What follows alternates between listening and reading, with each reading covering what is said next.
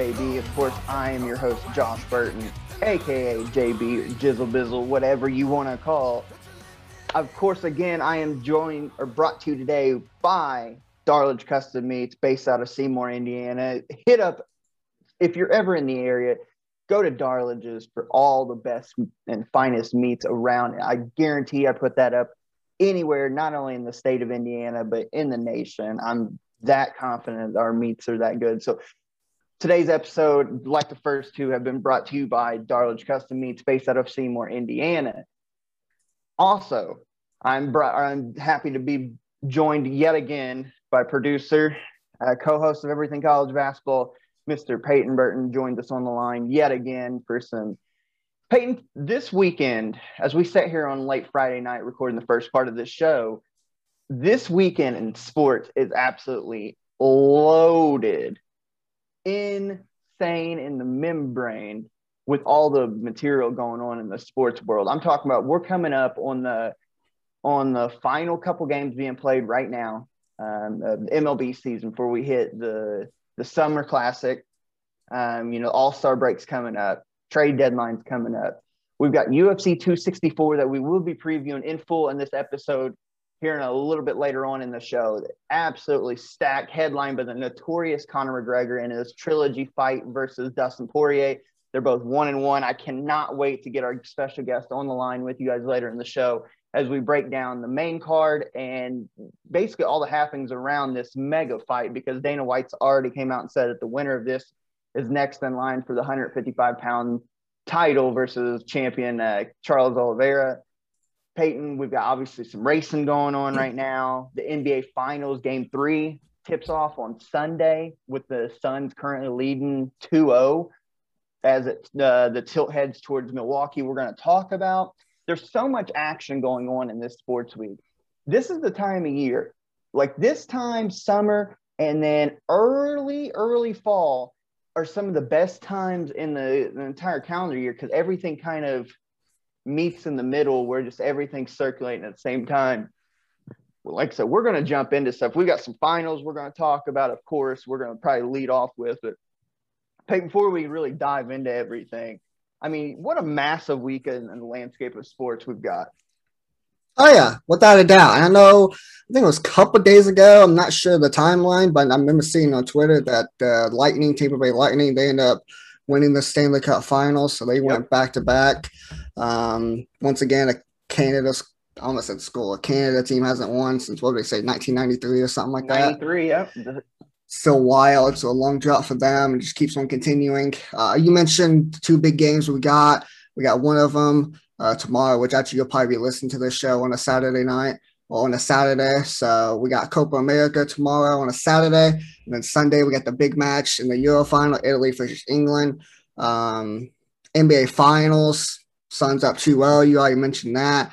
MLB All Star breaks coming up here soon. Even though I'm not the biggest baseball fan, I might catch the home run derby and might watch a little bit of the All Star game myself. That lineup is loaded. Um, we'll pull that up here in a little bit later too. This is one of the most stacked uh, as far as stacked field for the home run derby I've seen in a long time.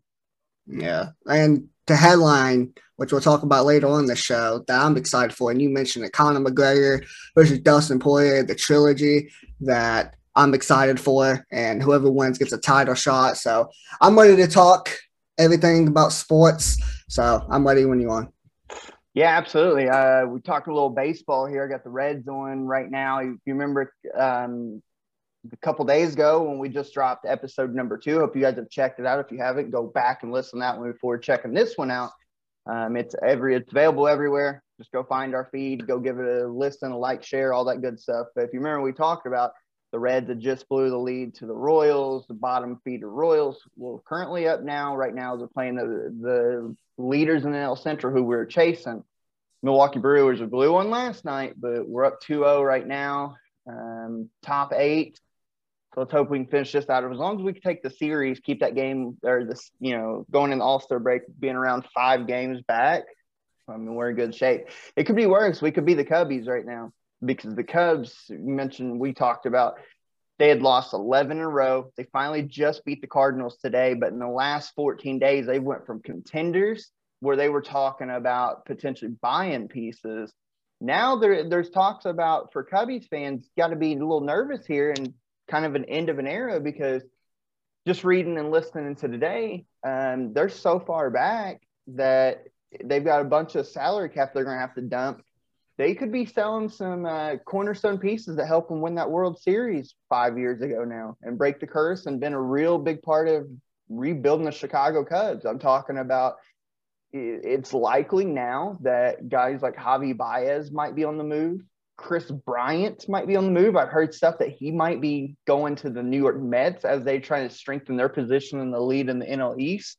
Um, some of their pitchers like Zach Davies, Kyle Hendricks, because now this is what happens. Um, you know, All Star break. If you don't feel like you're going to be in contention because they're like eight, nine games back just in the wild card race, you know, it's time to start selling and bringing some of your young prospects up and see what happens. So, yeah, they won today, but Cubbies fans could have their butthole puckered here as we hit a trade deadline and All Star break because could be a lot of new uh, new faces coming up, but it could be a lot of fan favorites on the move and no longer in playing in Wrigley.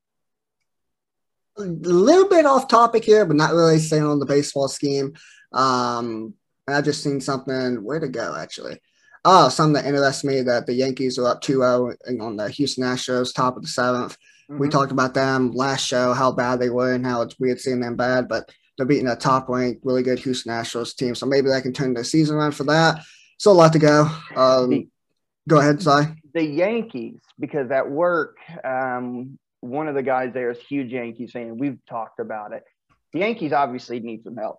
Um, they need some bullpen help. They need another really good starter since Gerrit Cole's struggling. But I think they need a good outfielder as well. They have the top prospect. He's 19 years old. Jasson Dominguez is a switch hitting lightning five uh, five tool player out in center field. You know, this is what's weird about baseball. I was talking about it with him today. In no other sport besides baseball, you have an electric young player who's extremely talented that you have on your roster that doesn't get a chance to play because of contract issues. Like it doesn't happen in football, it doesn't happen in basketball, doesn't happen anything else. But baseball, because of the way their contracts are are configured and the way teams like they keep control of the players, because players aren't allowed in baseball to become re- unrestricted free agents until they have so many years of service time. I think it's like, uh, let me look it up because I don't want to get this wrong, but I think you have to have like four or five years of service time um, built up before you finally can be a free agent. And normally, players don't get to become free agents the way contracts work out with an organization until normally like they're 26, 27, because your service time doesn't start until you actually start playing in the MLB. All the stuff you do in AAA and stuff doesn't matter. So while you're down in the minor leagues, um, you know, and you're not on the 40 man roster and everything, your contracts are set up different. So you'll get renewables and everything. So basically, the team has control over you for a good amount of time. So that's why I, I, in any other sport, Jasson, especially with the Yankees struggling, Jasson Dominguez would be called up. He would be in the outfield, maybe not center all the time. Maybe he'd play in the corners or whatever. He would be called up and given his chance to see what he could do.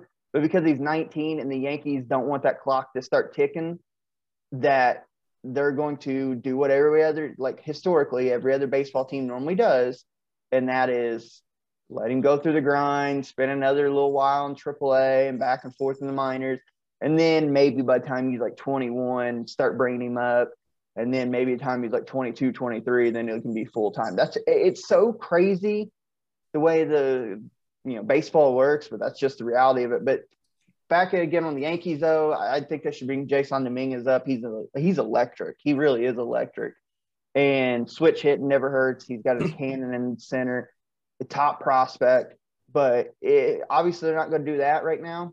Um, they need an outfielder. And I was talking the Diamondbacks being so bad and the Marlins being in dead last in the NL East. They could go either one of the either one of the the Marte brothers. Preferably, I'd go Ketel right now because he's having a really good season for a bad Diamondbacks team. Switch hitter, he can play anywhere in the outfield, and he can also play second base, which is huge.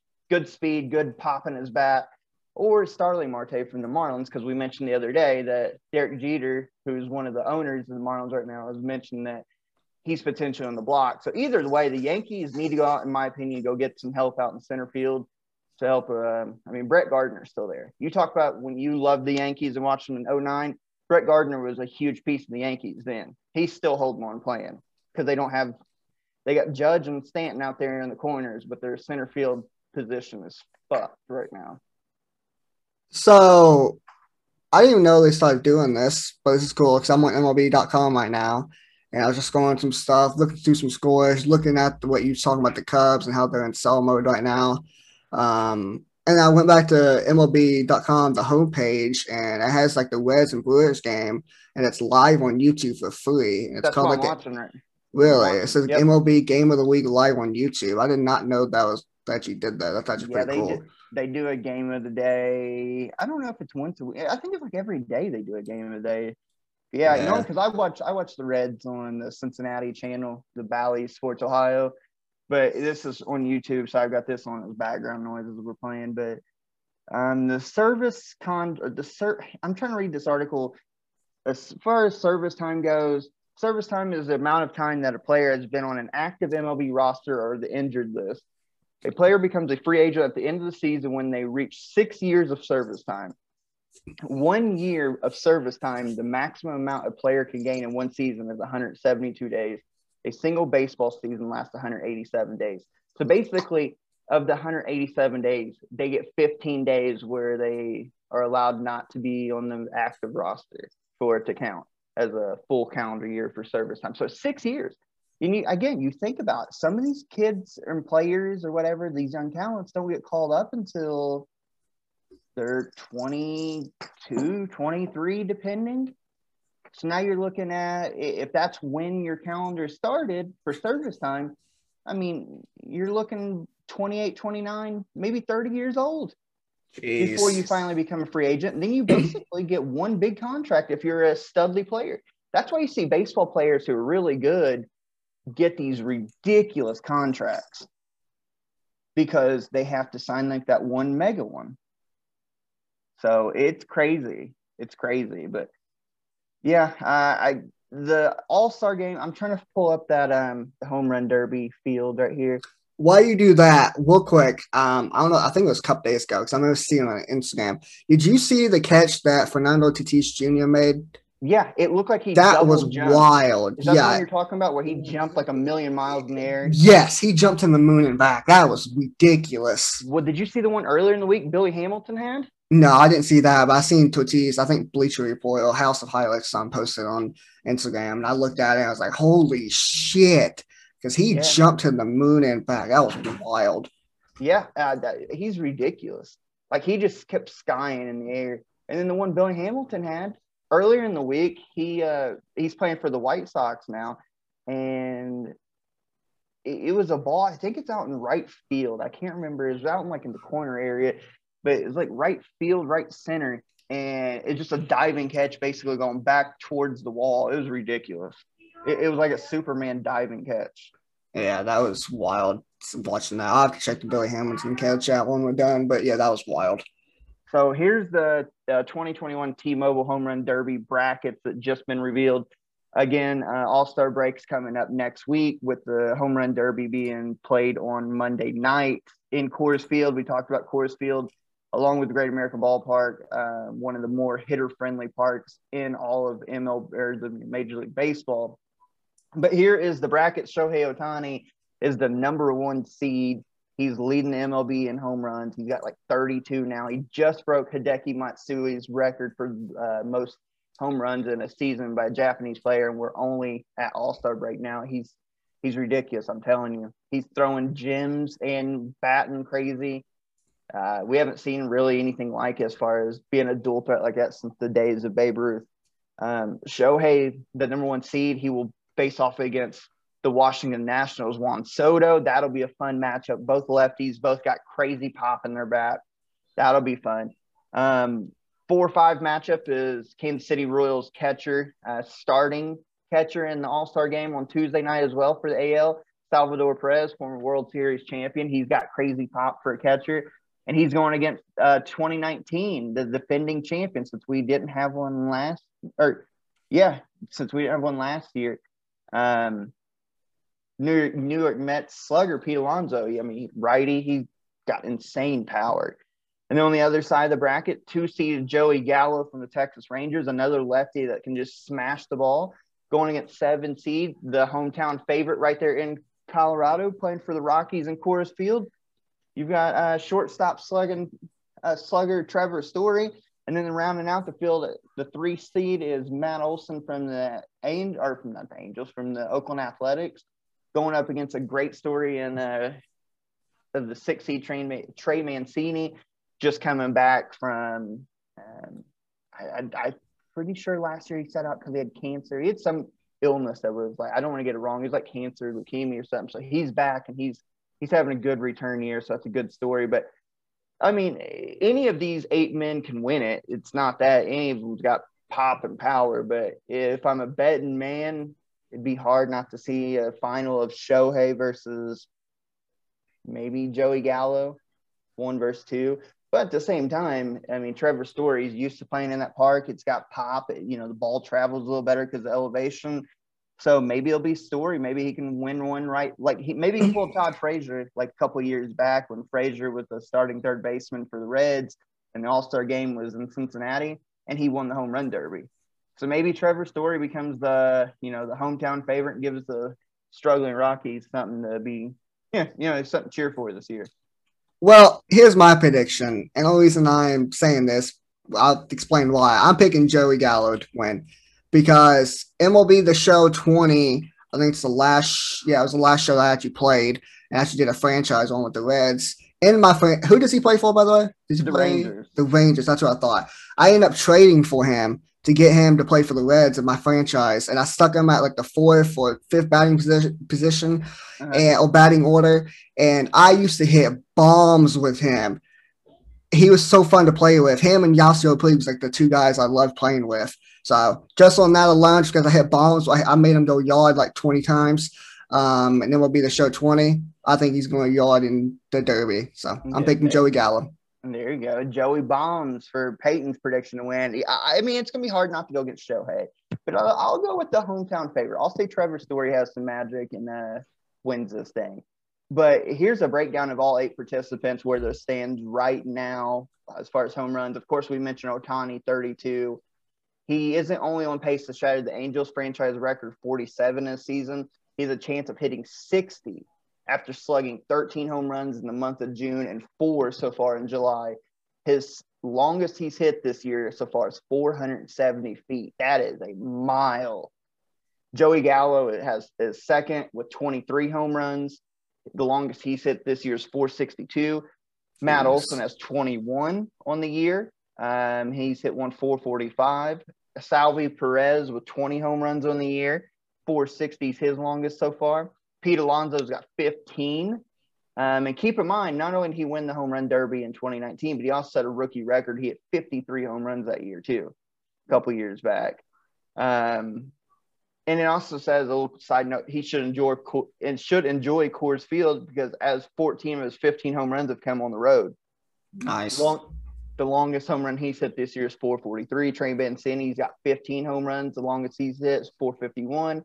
Trevor Story's only got the 11, but he's more of a get on guy. But he, he's in the Derby for a reason.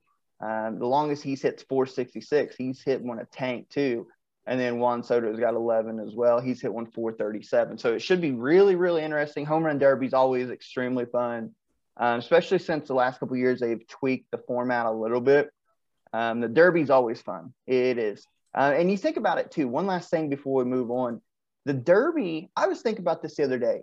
Isn't it weird the comparison between, like, for instance, um, baseball and basketball or football? Because anymore, the dunk contest used to be so fun, right? It's it lame. Be, it's so, yeah, it's lame. But you used to have the best of the best. Kobe did one, Michael did one, etc. we've begged for years and years LeBron to do one, and he won't do it. Zion won't do it. So now you've got to settle for guys. Yeah, they're they're good dunkers, but they're not the superstars. Like it, the home run derby has always got superstars. Yeah, always. They're begging to do it. So I wish those players from like the NBA would take a take a page from the baseball guys, but eh, it's whatever, I guess. But yeah, yeah. the All Star break's coming up. Reds, like I said, I got them on the background. Uh, hopefully, they can finish this one out against the Brewers, win the series tomorrow, and uh, going with a lot of momentum into All Star break. So, got my fingers crossed there. I'm, I'm curious to see if we do anything at the deadline too, considering that we'll be in we're in the hunt for a playoff berth. I wonder if we try to strengthen uh, our pitching rotation at all because that's like probably our one weakness, especially in the bullpen. So I wonder if we'll have any cap room to make some moves. Be really interesting. But nonetheless, let's move on, Peyton. We got these mega, mega finals in the world of football. We've talked about in the first couple episodes. Let's get right into our breakdowns and previews. Let's start with the first one on deck tomorrow night down in South America, the Copa America final between powerhouse, the Brazilian national team versus the Argentine national team in Brazil. Huge rivals, as we mentioned last episode. Peyton, this has got fireworks written all over it. I think I mentioned the last one. I'd be highly surprised if this isn't one of those like five goal thrillers. Um, you've got Neymar versus Messi. You've got Di Maria versus Paqueta. Um, there's a lot of talent, a lot of exciting potential and youth on both sides. This could be fireworks. I, that's what I'm expecting. I'm expecting tomorrow night, eight o'clock on Fox, that it's going to be fireworks before I talk about this game, I actually want to give a huge shout out to Luis Diaz, who plays for Colombia, who ended up scoring that equalizing goal in the Argentina game to send it into penalty kicks. Um, in the third place winner game today uh, between them and Peru, um, Colombia ended up winning three to two, and Luis Diaz ended up having a brace in that game. And plus, he scored a crazy um, outside the foot shot, outside the box, and he might have played it. I don't know where he plays for or who he plays for, uh, but he might have played himself into getting a big time offer here soon because, especially in these tournaments. I mean, Josh, you know, uh, I remember like in the 2014 World Cup, Ochoa, the goalkeeper from uh, Mexico, had a hell of a run playing in the goalie for them, and he ended up. I think he went to La Liga after that or something like that, but yeah, especially in these big international tournaments. If you have a good season, or if you have a good tournament, then the big names will start calling you. And this might happen with this kid because he's was actually fun to watch. Um, oh, you, you got me real quick. It said like I had some like audio issues. You got me though.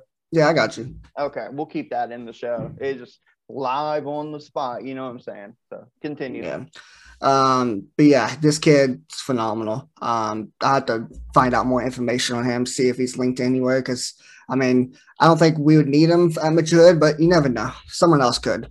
But anyways, yeah, Brazil versus Argentina. It's a rivalry. Well, um, before go ahead. On, like we've talked about in the first couple episodes, how about a guy like Jeremy Doku?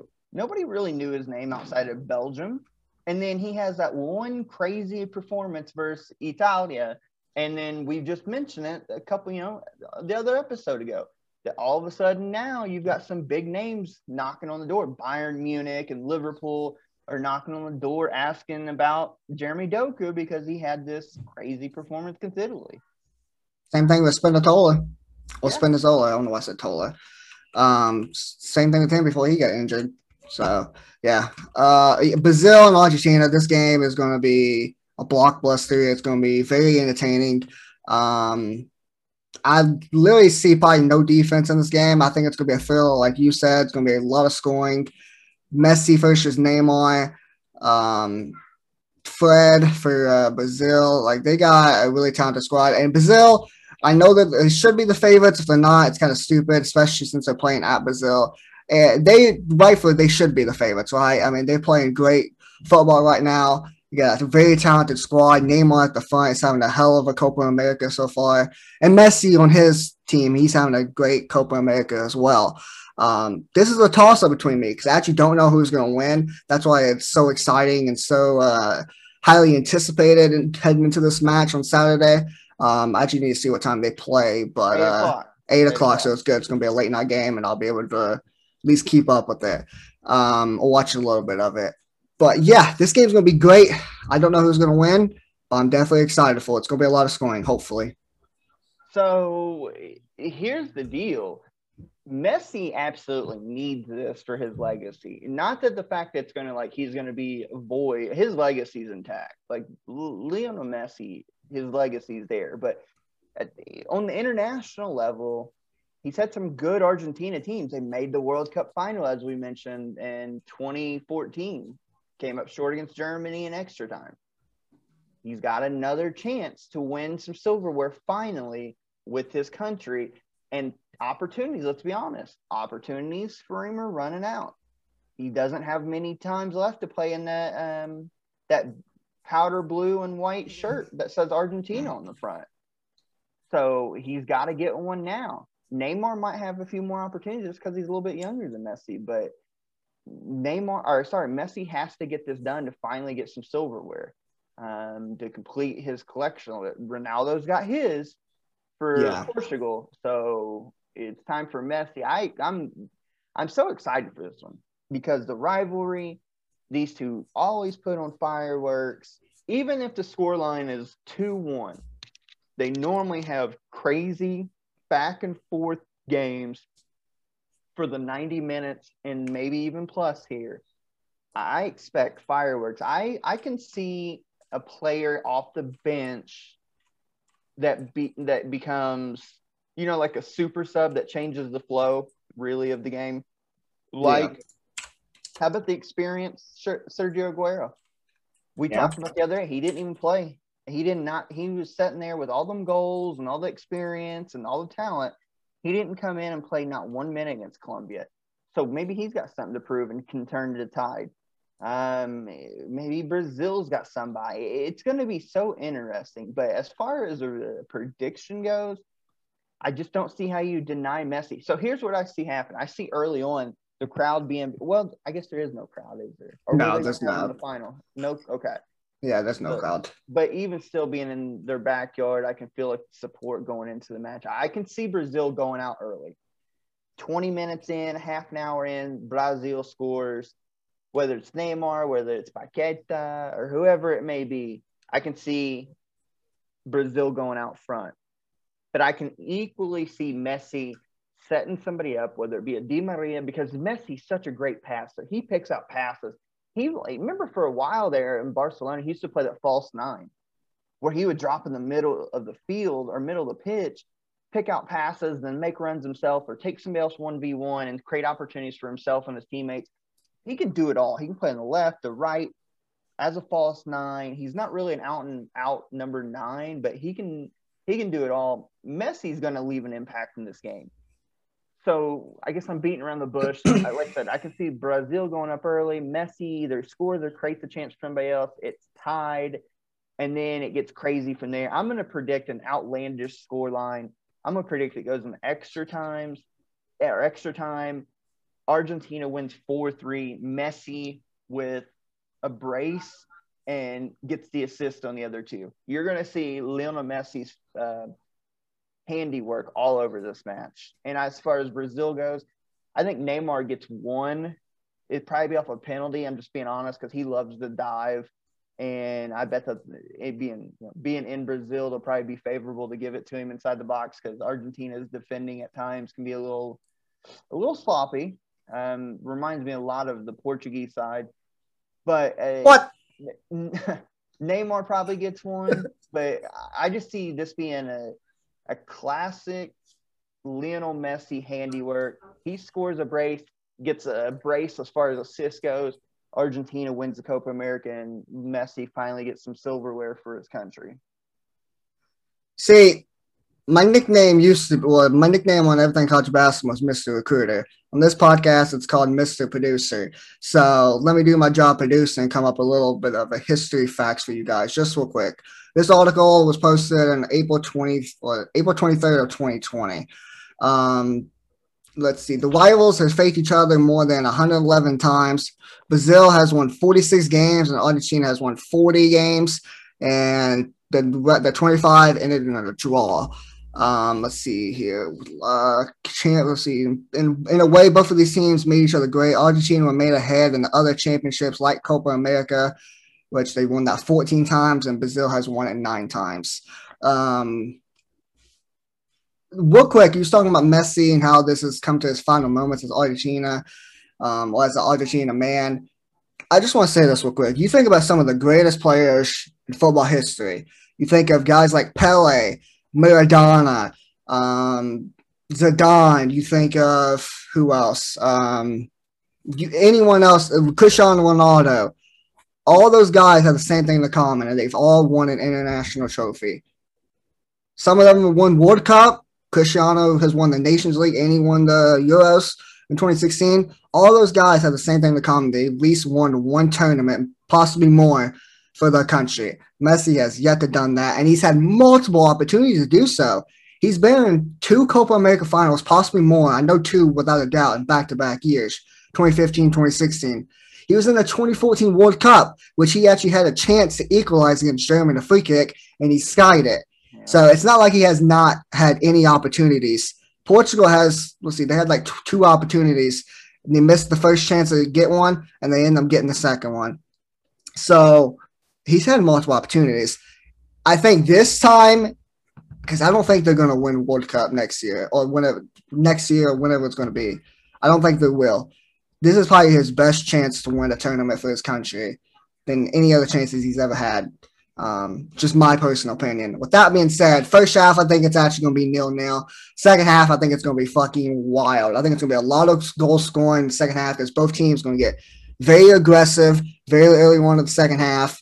Um, I can see both teams scoring two goals, maybe three goals apiece. Um, I do see this game going in extra time because in the finals, unlike the other games, it actually has extra time and then penalties. But I think Brazil, I think Brazil being in their back home, last time they was in their home for a big game, international game, they got thrashed by Germany 7-1 in the 2014 World Cup. Um, I don't think they're going to let that happen again. I think they're going to get the job done. They're going to win the Copa America final. And once again, Messi's going to come up just short. Uh, I think Neymar's going to have a goal. I think Paqueta will probably have a couple goals, one or two. And the last one, or whatever it is, um, I think Brazil's going to win by one goal. I don't have a score. I'll say maybe four. I'll say 3 2. Just be a little bit different the way you are. Brazil wins. Well, find out on Saturday, tomorrow night, or I guess tonight, as you're listening to the show, eight o'clock on Fox Sports. Uh, it's going to be fireworks. I'd be highly surprised if, if all of a sudden they're playing uh, Jose Mourinho style from the get go. So uh, these teams are built to go out and get you put on a show. Classically on a Messi, get a chance to watch one of the greatest of all, not just our generation, but one of the greatest of all time, one of the greatest footballers ever that this sport and world has ever seen. See if he can finally win some silverware. Let's move on to the main event on Sunday afternoon in London, England. Peyton, I just checked the weather for Sunday. Tomorrow, tonight, you know, Saturday, tomorrow, whenever, tomorrow, right now, but you know, Saturday, as you guys are listening, it's going to be rainy. And then on Sunday, when the match is played at three o'clock in London, it's going to be a high of 70 degrees 20% chance of precipitation. So the field and weather should be fairly nice, maybe even a little bit on the chilly side, but 70 degrees will be beautiful. And it's going to be even more beautiful when it's coming Rome, baby, because the Italians, the Azzurri, go and take down the three lions. I'm just calling it now. I know you're not supposed to give predictions before you talk about it, but I'm excited. I'm so pumped. This is a, Italy's first chance to win um, a major competition and rewrite some of them demons for the first time since winning the World Cup back in 2006. Mancini's got this team rolling. By the way, do you know the last time the Italian national team has lost a match? Uh, no, I don't know. September, I want to say it's either the first or 19th. It was September of 2018, and they lost 1 0 to Portugal. that was actually the 2019 Nations League, I think. Oh, the year that we won. Maybe. Yeah. It? it? had or, to be because we was in the same group stage. I could have swore it was 20, they said 2018, maybe it was 2019. I think it was but, 2019, but I don't know. I could be but wrong. Regardless, the last loss was to Portugal a couple years ago. this Azzurri team has been revamped, and it's like like all these analysts says, it's not the Italy that everybody and your grandfather grew up with, where you score once and then play two packs of five behind the ball and just trying to hit you on a counter. This is a young, exuberant side that wants to press you, make you turn the ball over, keep possession, and go score goals like crazy. Peyton, when you have guys like Federico Chiesa, Lorenzo Insigne, um, Berardi, Jorginho, it, it's a fun Italian side. I said it last episode. It seems like we're destined to win this thing. I know England feels the same way right there in their backyard. By the way, England's never lost a competition um, that counted for anything in Wembley. So a lot of craziness. And we just seen that stat today. Italy has owned England in major competitions here lately. I think we're what, like 4 0 against them? Yeah. In the major competitions between the Euros and the World Cup. So somebody's streak's going to end here on Sunday. And I'm just telling you right now, um, I'm confident the Italians win this. Before we get into the official breakdowns, previews, and everything, this is a massive, massive game on the horizon, Peyton. Your thoughts, kind of feelings as we head into Sunday in Wembley? A little bit of co- uh, coincidence here. Um, that's seen a stat earlier today. Well, it's not really a stat, but I guess it's kind of true. Last in 2012, do you know who won the Premier League? 2012. It was Manchester City. Okay. You know who won the Champions League that year? Uh, Chelsea. Chelsea. It was Chelsea. And you know who lost in the Euro finals? Italy. You know who won last year's or this year's Champions League? Oh, you're right. And Chelsea. who won Premier League? Man City. And who's in the finals of the Euros again? Fuck you. It's Italia. It's coming home. I think I really want Italy to win. I think they're very young, but also they still have experience in the back with Chiellini and Bonucci. They have a great goalkeeper in Gianluigi, uh, I almost said Buffon, uh, Gianluigi Donnarumma. I think they're one of the favorites heading into the World Cup next year. That might be the time where they actually win a big tournament, the major tournament.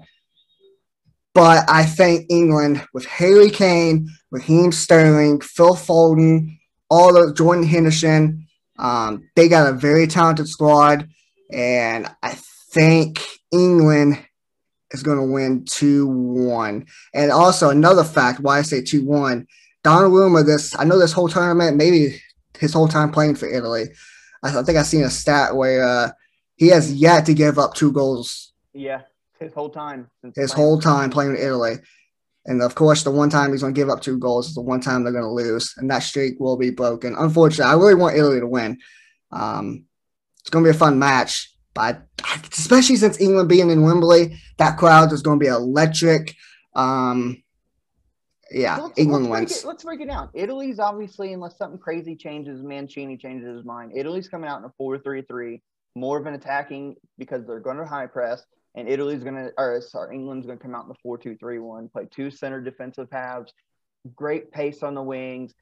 Here's some pros and cons for both. So, Italy, if they continue their normal strategy, they're going to high press. That is good because you have attacking young, youthful guys for the most part. Um, Immobile was should if he starts like he probably will he at least he'll try to press up high, and then you have Chiesa and Insigne, and then the, the middle three pushing us up. And I don't think I think if England has weaknesses a lot like Italy, it's going to be in their back line.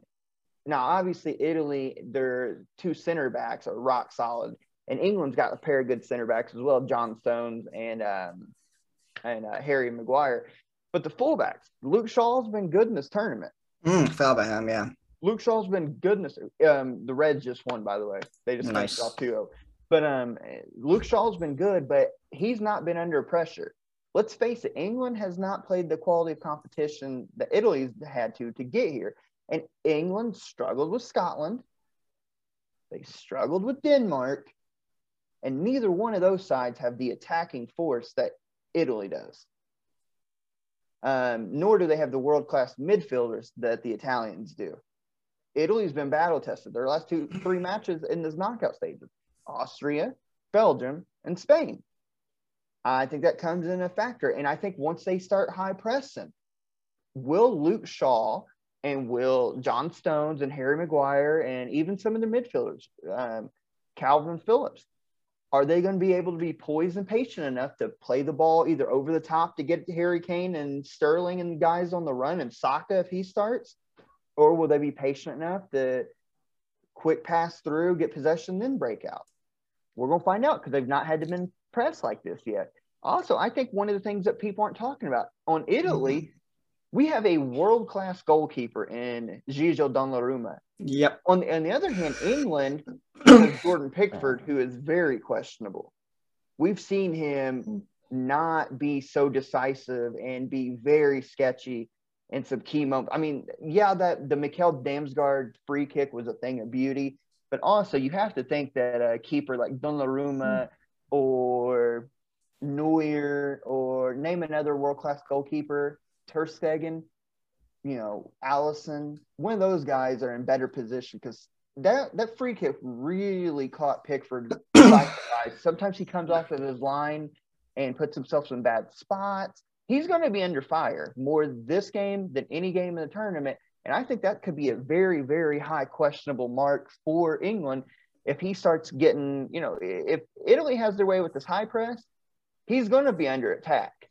He's going to have to deal with a lot of different runs, shots from coming wide, midfielders like Barella making runs on the inside and taking shots, Chiesa's creativity.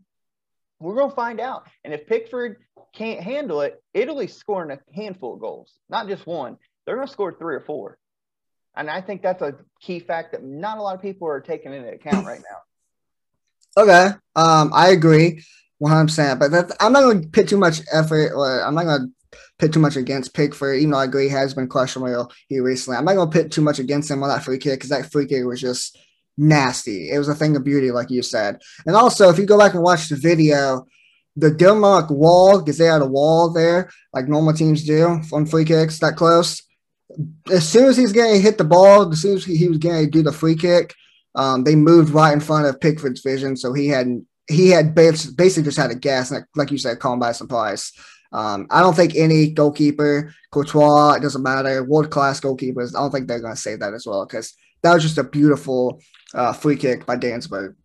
Anyways, um, one thing that scares me about high pressure when teams at high pressure, and it almost happened in the Belgium game, and actually almost kind of happened in the Spain game as well, is I don't mind you high pressure, but teams like this when they have a guy like Raheem Sterling on the wing who dominated in the Denmark game. By the way, that was not a penalty. We're going to get to that. One of the things that scares me potentially about this match, but go ahead. Yeah. Because if you start high pressuring and you're so worried about getting that goal early on, or just really high pressuring uh, to get them all, to get their back line frustrated, or to make them make a mistake, or even pick to make the mistake, if you're if you get onto an attack and say some of your fullbacks come up or whatever the case may be, it's so easy for them to just hit a long ball to Raheem Sterling, get on the counter attack, and let him go to work. Because your fullbacks, you don't have Spinazzola there, who's a great one-on-one defender. Um, I'm thinking Emerson's probably have to match up with him. Um, yeah. And who's yeah. your other fullback? Um, oh, did did uh, Di, Di Lorenzo. Lorenzo and yeah. him. I think he's questionable as well. I don't really think he's a great one-on-one defender as well. So that's what scares me about this game. Is a guy like Raheem Sterling um, blitzing down the wings with his pace. You've seen what Doku did to you guys. Even though he didn't score, you've seen what he did to you guys. And that's what I said. At, that's what I told you after this Belgium game. After they beat Belgium, I was like, because everybody probably knew it was going to be Italy versus England in the final. Always had a very good chance of it being that way. Um, if a guy like Doku, even though he was incredible, no offense to him, if he can do that, what can a guy like Raheem Sterling, who is a world class winger, uh, plays at Manchester City, can score goals himself and can set his teammates up, especially with that kind of pace and dribbling ability? That's what terrifies me. No, I'm with you. Um, it brings up a good point too. Um, Italy say they they go with their traditional high press. Um, yeah, it's going to put pressure on England. We're going to find out if England play through the back and stuff. But you're right, like Belgium did. One of the the negative things, especially when you have aging center backs and fullbacks that you don't have full full um, confidence in, like Emerson and Di Lorenzo, or maybe it's Toloi who comes on, or whoever, um, is you push them up towards the midfield line. Well, now if you're caught in a counter and you're slow, because um, you are going to be a little slower if you get caught in a counter recovering. England has got all sorts of pace on the wings. Uh, Harry Kane's going to be blitzing through the middle, and a guy like Jack Grealish is probably going to be right there through the center, playing right behind. It, it's going to create a lot of um, spots where it basically puts Donnarumma in in jeopardy a lot. Um, you know, eh, we talked about the Belgium match, of course. Um, they were able to get it at least the one time with Doku. Um, but Italy was always able to get back. Of course, they had Spinazzola as well. So, so I'm with you there. But it's again, if England could counter that, there's no guarantees that England can counter because we see what Spain did to Italy and how much it takes out of you. If you're constantly chasing the ball and you're constantly under attack where you can't ever get set, then it wears you down. As far as Italy goes, we've seen them tired against Spain. I'm hoping that's just an anomaly, to be completely honest. I hope it's not a, um, a fitness issue where you know, it comes back to bite them against England as far as maybe some certain players being tired more so than the others or whatnot. But we're going to find out. And you mentioned the wingers and the pace. Obviously, Harry Kane is the best striker that's going to be on this pitch. He's better than any striker, striker or attacker that yep. Italy can put out there. But let's see what Kane can do because he's going to have to play against experienced center backs. He's going to have a hard time going against uh, Bonucci and Chiellini. He's great in the air as far as finding the ball. Um, we're going to find out if he can if he can break through that Italian wall. And the one thing about England too, the people that we're not talking about, we haven't said much.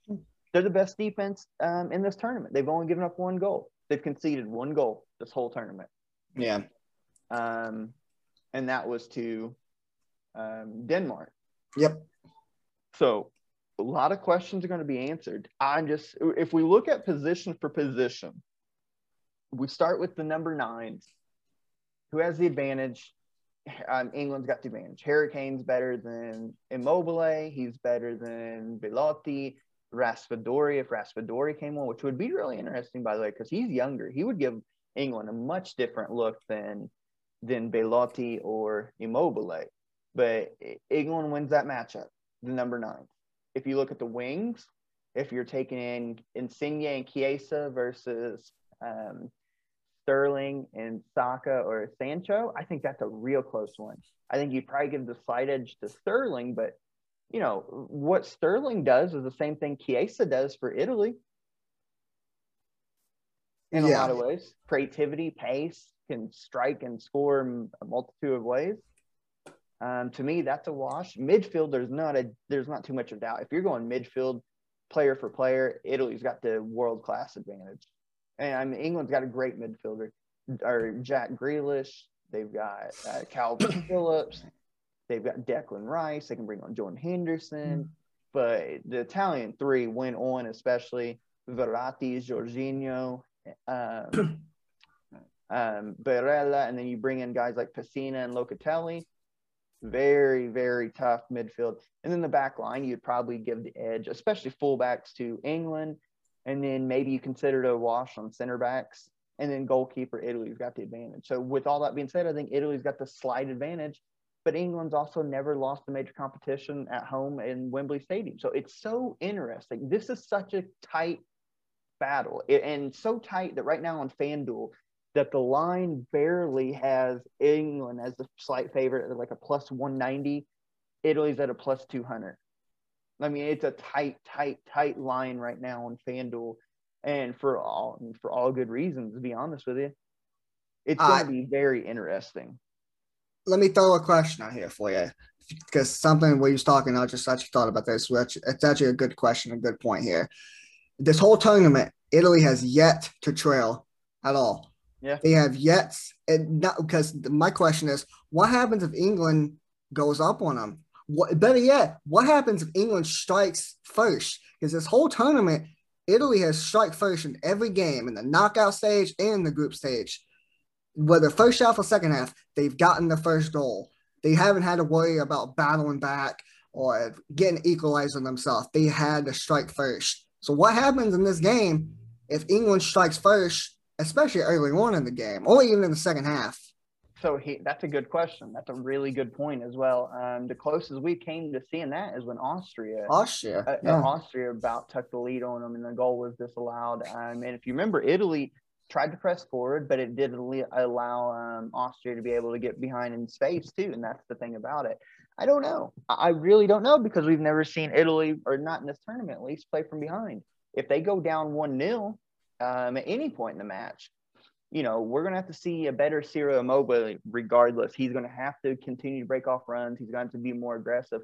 But I think Italy, regardless, is going to look a lot better if Belotti's in, um, especially especially if they need to link up play and maybe slow down because maybe England puts the pressure on. Maybe they decide to use their youth and press up a little bit. Um, in which case, Belotti was the only one against Spain to calm the nerves a little bit.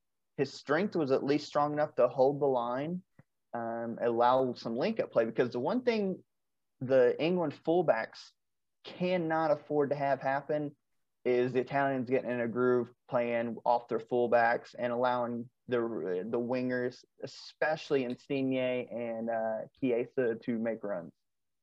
Because if that happens, I think England's in for a long match because the creativity of Insigne in form and Chiesa in form, and even Berardi coming off the off the bench, um, that's a lot to ask for. But but what happens if Italy goes down, and say Immobile's still not playing good?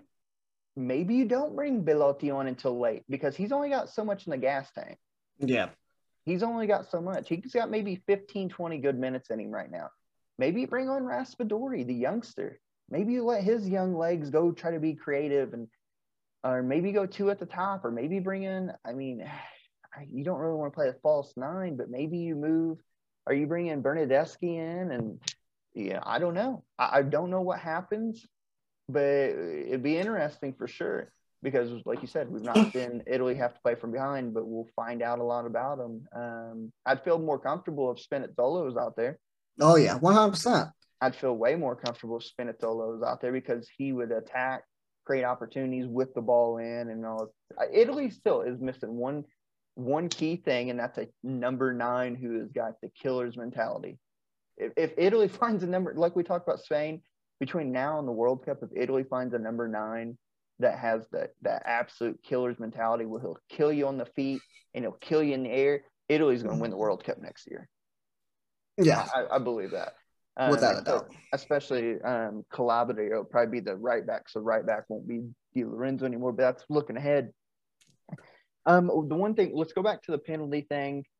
The one thing that scares me is that there's going to be so much media. That place is going to be jumping on Sunday.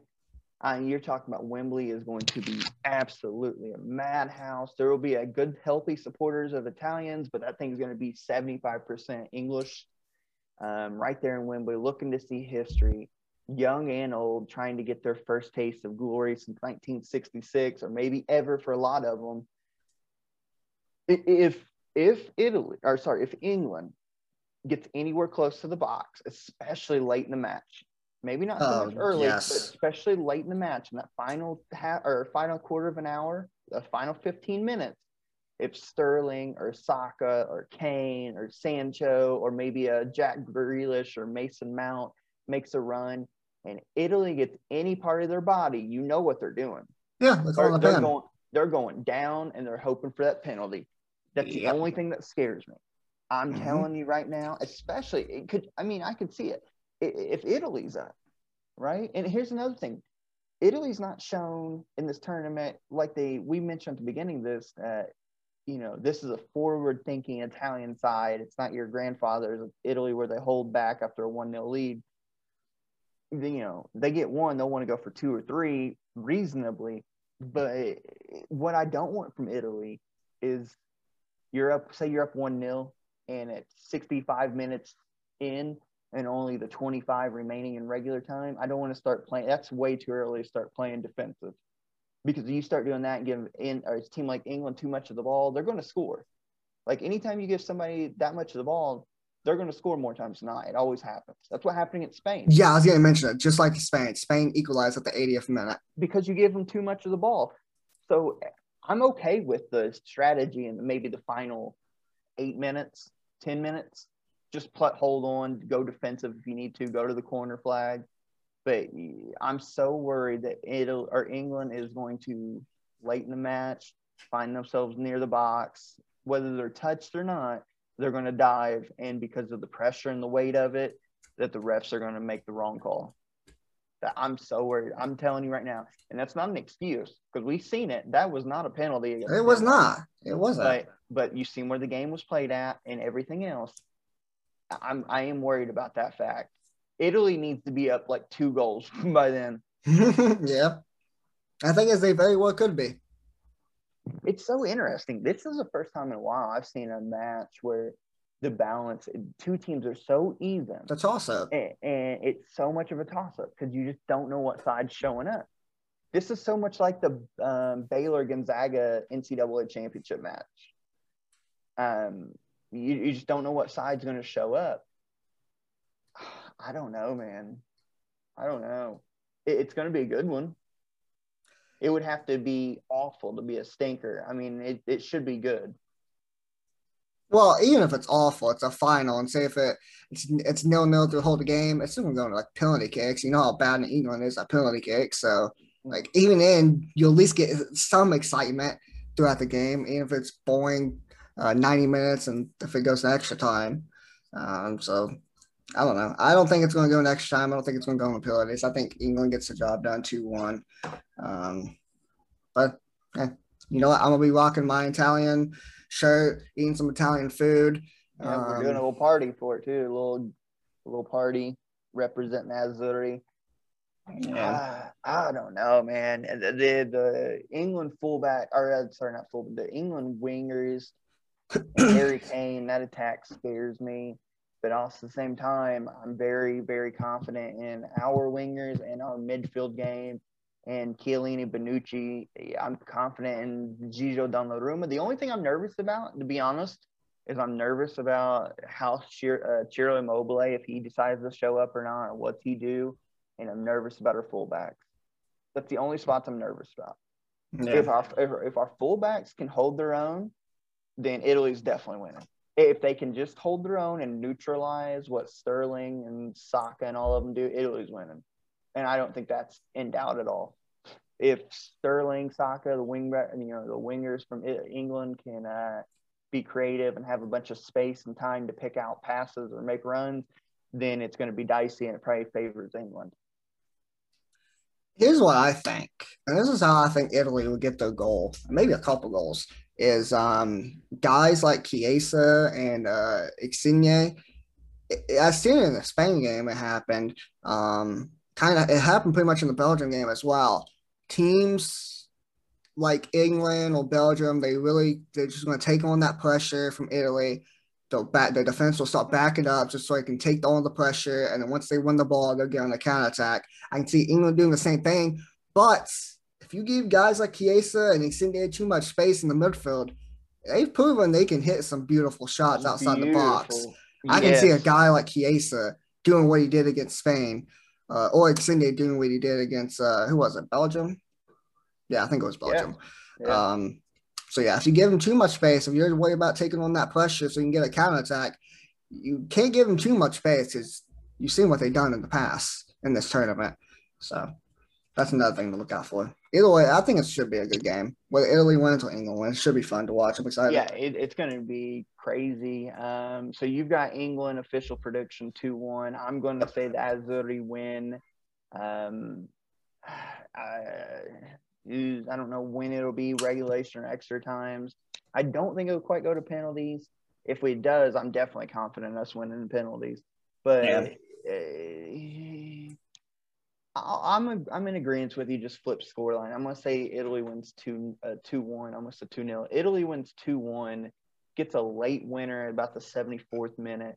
Chiesa, of course, scores, and I'm going to say off the bench, Manuel Locatelli scores. Nice. So, So, and then for England, it's probably going to be Sterling or Kane. I don't think anybody else has built a score on that team. Um, it could be, but it's it's a fun one. I'm so nervous about it, man. I've been nervous and excited all week since the final was set. I'm so excited though. It's going to be crazy from the word go. Like I said, we're having that little party. Uh, the Azzurri, the chance to reclaim their throne, and I mean they've already put the football world on notice that Italy's back. We're no longer anybody's doorstep, but this could be the start of a new Italian journey where hey, world championship number five next year could be coming back and get one, you know, get right there with Brazil for the most in the world again. Um, looking at, oh man, we'll, we'll save that for after. Like, as we, you know, review the results and everything, look ahead to the World Cup a little bit for each team next year. But man, I can't wait for uh, Davide Calabria to join the club and be the starting right back from now on for Italy because him and Spinazzola on left and right is going to. But anyways, that's for future down the line. Um, so yeah, Italy, England, European Championships on the line on Sunday, three o'clock, Wembley Stadium in London, England. Can't wait. Um, three Lions are going down. That's all I'm going to say. Three Lions are going down. you know what's It's coming Rome. You know what's funny? I actually have an England shirt. Yeah, I, I forgot about it. Yeah. Uh, well, I wore it about a week ago, something like that. it's a good. I mean, I like the shirt. It has the lions on it. it says E and G on it. Stands for England. Don't, so, only, yeah. don't only forget. I'm gonna bring you my uh my Azzurri shirt. Oh, I have one. I've got. I have an yeah, I have an Italy shirt. I wore it in the Spain game. Oh, okay, cool. Yeah. Oh no, I wore I wore it in the Belgian game, not the Spain game. Well, I'll bring I'll bring the extra one for somebody else to wear. Yeah, we're gonna it'll be fun. I'll, but um, yeah, I can't wait, man. It, it's so. Oh, I'm so excited. oh man, it's gonna be so fun. I really hope that Azzurri win. Um, Immobile scares me. I don't know why he's so bad for that Azzurri, but maybe this is the chance he breaks out. Who knows? Maybe this is the finally the match where he just decides, all right, it's time to be Lazio, Ciro Immobile. Speaking of real, real quick before we end the soccer talk, um, preseason for clubs are really kind of starting to kick in now. We've still got obviously the finals of these major competitions. The Gold Cup is getting uh, start where the USA is going to be playing in. We'll be covering that, talking about that as we probably are headed to another um, U.S. versus Mexico Classic battle, which will be fun. But clubs are starting to pick it up because next month in August, um, we've got clubs returning competition. We've already got Champions League first round qualifiers and second round qualifiers going on. I just checked those yesterday on the like smaller levels, and uh, AC Milan has returned to um, the uh, Milanello to start training and getting in, you know, preseason form and fitness, getting ready for the new season. Davide Calabria, we just um, a couple re-signings and signings. We uh, officially re-upped with Davide Calabria, gave him a new contract. Um, Olivier Giroud is coming Monday for medicals. He will be joining Milan uh, probably in the next week officially from Champions League winner Chelsea. So that would be another experienced striker to kind of tag along. And we're still trying to buy a new, younger one as well. Um, Brahim Diaz should be announced as returning to Milan with a buy or with an option to buy for 22 million very soon, along with a 27 million dollar buyback next season. Should Madrid want him back as well? Um, so yeah, exciting times. I can't wait for Milan football to be back. We're back in the Champions League where we belong. So hopefully this could be the year where we make a good run in the Champions League and win the Scudetto. Um, real, real quick, Real Madrid they start their preseason July 25th. It's on a Sunday. We play uh, Rangers FC. Um, our, our, first match in the Liga is uh, August 14th. We play Alaves. I think that's going to be, I think that's a home game. Oh, wait, that's a friendly. Just kidding. When do we? Oh, no, that's funny. We opened the season. Open the season on my birthday. We played Levante. Oh, so cool. for a birthday celebration, hopefully we can get the dub. Start off our campaign off right to win the champ, or not to win the Champions League, but to win the Liga. We claim our phone because we won it two years ago. Atletico won it last season. Um, hopefully, we can reclaim our throne and become a League of Champions again. Start the season off right, but uh, Nacho, uh, real quick on another Madrid player, Nacho Fernandez, he renewed his contract until 2023. So that's good for us. PSG has officially signed a formal uh, Madrid man, Sergio Ramos. So after spending like 17 years at Madrid, he's finding a new home at PSG. Wish we could have kept him, but you know what? It's whatever. The, I guess Florentino Perez had different ideas for the team. So he's a PSG player now. So good for him. And then moving on as we finish up this right here before we go switch our campaign to and talk to UFC's 264. Peyton, got to talk um, a little NBA finals. We mentioned at the top of this heading in Sunday night as the series flips to Milwaukee. The Bucks find themselves down 2-0. Phoenix held home court, took both games in Phoenix. Peyton, can Devin Booker and Chris Paul bring a first championship to the city of Phoenix? Yes, Coach Cal gets two of his players back to back championships. You know, Anthony Davis won it last year with the Lakers, and Devin Booker is going to win it this year for the Suns. So I think I don't think they're going to sweep the Bucks. I don't think Giannis is going to let that happen. He had an amazing game too. I think he had like forty some points and like I think he had a double double, close to a triple double. He played great with no one. Jrue Holiday and Khris Middleton they didn't respond. They didn't play as good as he did. But uh, yeah, this Phoenix Sun squad CP3 is amazing. Uh, he's incredible. He's having a great year. He probably should have been MVP in my opinion. I'm not even, I think Giannis won it again. I know Jokic won it, I think. Yeah. Um, I mean, I think CP3 should have deserved it, but he definitely, if they win this, he'll probably be finals MVP. Devin Booker's hitting shots, doing what he does. The Suns team's going to win. I think the Bucks will probably win game three, potentially win game four, but I think the Suns are going to close it out in game six. I think you're. I think you're right. I think I could easily see the Bucks honestly holding home court in their end because they shoot way better at home too. Their three point percentage goes up. I could see them holding their own. Khris Middleton dominating. Uh, everybody talks about Giannis, but really Khris Middleton is the to me the key man because he shoots. He's a much better shooter than Giannis. Um, so I could see them winning both, it being a 2 2 series, and then ends up being the best of three from there. And I still think Phoenix wins. This, I, I'll predict this goes game seven. I predict this goes seven. It goes back to Phoenix, and that's where Phoenix will close it out and win the title then. But we'll keep everybody up to date as we continue on with these shows moving forward. But yeah, I think the Bucks win on Sunday to pull the series back a little bit, back to two one. But hey, you got you know what a time! Phoenix Suns are up 2-0 in the NBA playoffs or in NBA Finals. Yep. Wow, that's crazy, isn't it? I do think if it goes Game Seven, I'll actually switch my prediction. I think the Bucks will get it done, no matter if it's in because Phoenix has home court, so probably will probably be on Phoenix Game Seven. But uh, yeah, if it goes Game Seven, I think the Bucks actually win. That's why I'm saying Suns close out in six game six. Well, that's that. We got the Olympics on the horizon. We got a bunch of different competitions as others are starting to wind down. Peyton, what we're going to do now is we're going to take a little pause for the cause. We're going to take a little break. And then on the other side of this, we're going to be joined by good friend and also contributor, part owner of everything college basketball, whatever you want to call him, a familiar voice to a lot of you, and a jiu- a jiu-jitsu expert our good friend Tyler Cook joins us on the other side of this break to preview and talk all things UFC 264, McGregor Poirier 3.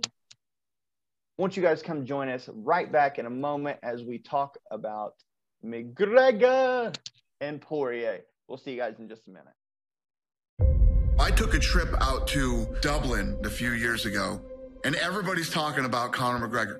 Conor McGregor, the crowd are chanting. From the second I meet this kid. The king of Las Vegas, Dana White, but the king of Dublin, the notorious Conor McGregor. I said, I don't know if this kid can fight, but if he can even throw a punch. This is why everyone's been talking about Conor McGregor. It's all over. He's going to be a huge superstar. Welcome to the UFC, man. Yeah, thank you very much. so, there's been a lot of hype. I guess yeah. the hype is real, yeah, man. Yeah. Listen to this Dublin crowd as they welcome their fighting son. Wow! That is it! Conor McGregor! We're not here just to take part, we're here to take over! The first time I fought Conor, That was his first big test in the UFC. Poirier is one of the best on earth. Where I was at that time, he got into my head. He's afraid. He's a scared little boy. Dustin's little pea head is going to get removed, and I'm going to get on my way to the gold. I've never disliked somebody that much I'm ever fought. All that talk and everything over the months just sat in my head. When the bell rang, I was like a deer in the headlights. Oh, he tagged him in the left. He heard him. That's it. It is it's all over. Wow. Even back then, you know, he had a lot of hype, but didn't have that win that really did it, and then that might have been the one. After that, he just started knocking everybody out. Oh! Unbelievable. The first punch he threw. History has been made. The first man ever to hold two titles simultaneously. Oh, that looks good. His star has risen faster than anybody in this organization. Everywhere I go, I hear about Conor McGregor.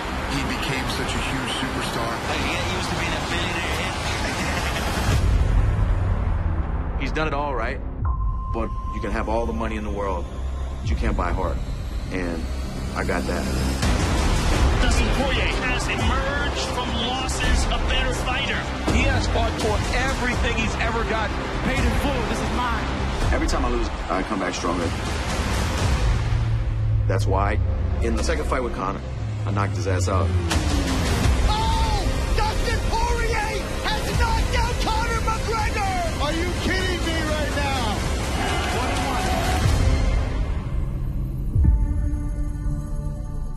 I lost that night.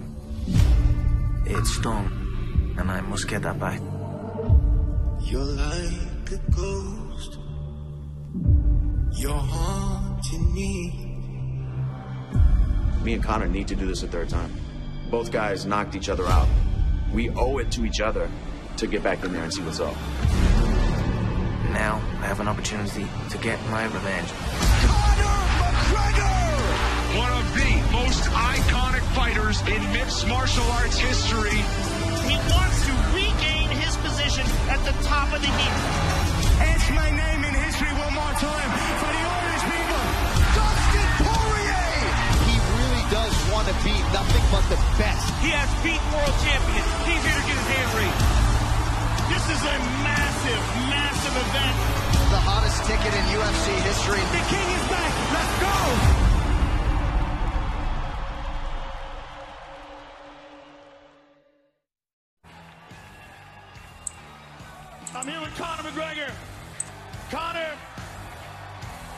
This is an immense fight, a huge fight, a huge fight for your career, a huge fight for the sport. What does tomorrow night mean to you? Joe, in 16 hours' time, this man is going to learn that if you disrespect a person's kindness and take it as a weakness, you must pay. Tomorrow night, I'm going to make this man pay with his life, and I mean it. You're dead in that octagon tomorrow night. Conor McGregor, ladies and gentlemen.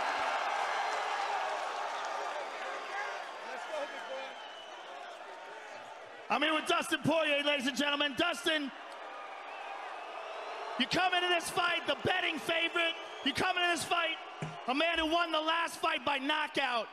What do these words mean to you, and what does tomorrow night mean to you? It means nothing. It's noise. Tomorrow night, tune in. I want to thank you all for the cheers, the boos. I love you all.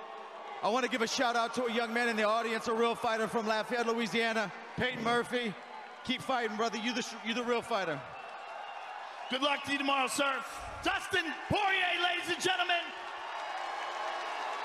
Thank you all for coming out. We'll see you tomorrow night. And as you just heard right there, fighting words from the notorious Conor McGregor and a calm, cool, um, composed Dustin the Diamond Poirier, a far contrast to what it was like 2014 in their first matchup. Welcome back to the show. As we talked about in the first couple um, segments, we will now be breaking down UFC 264 tonight in Las Vegas. And joining us on the New View Painting Express hotline is a good friend. A lot of you probably will recognize the voice.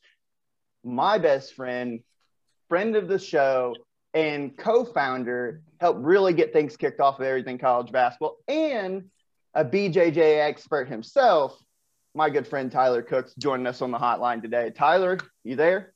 Oh, yeah, I'm here. I wouldn't go as far as expert. I'm I'm probably a novice expert. You know, these guys that are going to tango it up tonight are the real guys that have the experts on it. I can see these things, but these guys can really put it together. Well, I mean, okay, you're an expert to 99% of all humans. In, I mean, you're really like what? You're real close to a black belt now, right? Yeah, my next my next promotion, whenever that decides to come, it will be black belt. It So- will be under the the Carlson Gracie lineage, which is really exciting to me. You know, I got a phenomenal instructor. It's it's been a passion of mine. So so hump, humping on this with the UFC and watching the ground game that always unfolds in this stuff is really means a lot to me. And I like I love it all together. And it's just a part of the game that a lot of people don't understand. So hopefully I can help. So yeah, yeah, you're part of like this like sub one percent of all humans that that knows what they're talking about and they can apply a lot of these ground techniques that we're going to discuss in this fight. But but gentlemen, this is it. This is the arguably the biggest trilogy in I would say combat sports. I'm going boxing as well because I off the top of my head cannot think of a bigger trilogy that even happened in boxing. This is as far as going to be making money at the gate, pay-per-views, buy rates, um, what it means, the fighters. This is the biggest trilogy in combat sports history that I, I'll just go out on a limb and say that. I can't think of another one that's going to top it. I haven't seen anything close to it in a long time.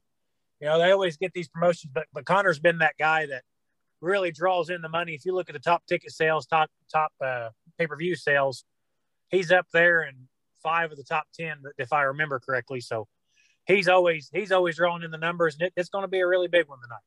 Yeah, and Peyton, um, we cover all sports here, obviously, but I mean, nobody clocked in on the Forbes list as the the highest grossing fighter, or not just fighter, sports athlete for the year 2020 than the notorious Conor McGregor. He leads, he tops the Forbes list, which is extremely hard to do considering you have the likes of Cristiano Ronaldo, Lionel Messi, um, Floyd Money Mayweather, et cetera, et cetera. And Conor topped them all. It's funny you mention that because yeah, you mentioned guys like Ronaldo, Messi, Floyd, LeBron, all those guys. Um, it's funny, little story. I think it was like three or four years ago. Um, Conor and Cristiano Ronaldo they actually met when Conor was training, and they was talking about the Forbes list and how training was going and everything like that, just basically catching up and stuff. And Conor literally said, here comes very soon. I'm gonna meet you at the top of the Forbes list. And I shit you not, four years later, he's the number one um, athlete. It's crazy how he can like call all of this when he calls fights, um, calls this. It's incredible. I, I was getting to say the exact same thing. There's not you. You see a lot of sports athletes. Um, we think about you know Babe Ruth back in the day calling the shot in the World Series against the Cubs. You think about um, other athletes calling that they're going to do this, but everything for the most part, there's been a few things here lately that he's not got right, obviously, but there's not been an athlete that calls his shots more accurate than the notorious Conor McGregor. It's unbelievable. It's like when he says it, he's doing it to put it out there in the universe because he's going to manifest it to happen and it normally happens it's crazy how how he just does that it's i don't know i've never seen anything like it oh no thoughts? Okay. So i'll keep talking. But um I, w- I was laying out guys. I thought you guys were going to pick me up there but um so uh, going into the tonight's fight, though um, obviously, it's 1 1. You go back to 2014 and the first encounter in featherweight, it was Conor's really first test because he had had this hype machine behind him. But the question was, how would he fare against um, people that considered elite competition? And Dustin was that kind of gatekeeper to get through. If he doesn't get through that, all that momentum stops. We don't talk about Conor in the light we talk about him today. And Dustin's career could have took a completely different route as opposed to the one it took eventually to get here. But Conor, you know, got inside of his head, stops him in the first round, caught him basically with a beautiful shot to the temple, dropped him, finished him, did exactly what he said, and we know the rest how they each kind of played out. Well, they finally meet up again in round two, the second go round this past January. No fans, Abu Dhabi, Fight Island, and Conor had a good first round. It, it, people, I think some people forget that in the first round, Conor looked pretty sharp. He even, Dustin admitted this on the Rogan podcast not too long after the fight. he said he caught him. He rang his bell really good, and it was Conor's mistake for not jumping on him to finish him. Well, those calf kicks, obviously, everybody knows about, kind of led to the downfall. Conor could not put any weight on that lead leg. And in the second round, Dustin got his mojo and ended up picking him apart and finishing him. So we're stuck here at 1 1. We're going to find out who's the better fighter tonight as the trilogy ends. But going into the night, Tyler, since you're the guest, I'll let you lead off. Kind of what are some things that you're looking for? Maybe some stuff from the past two fights that could play into factor tonight.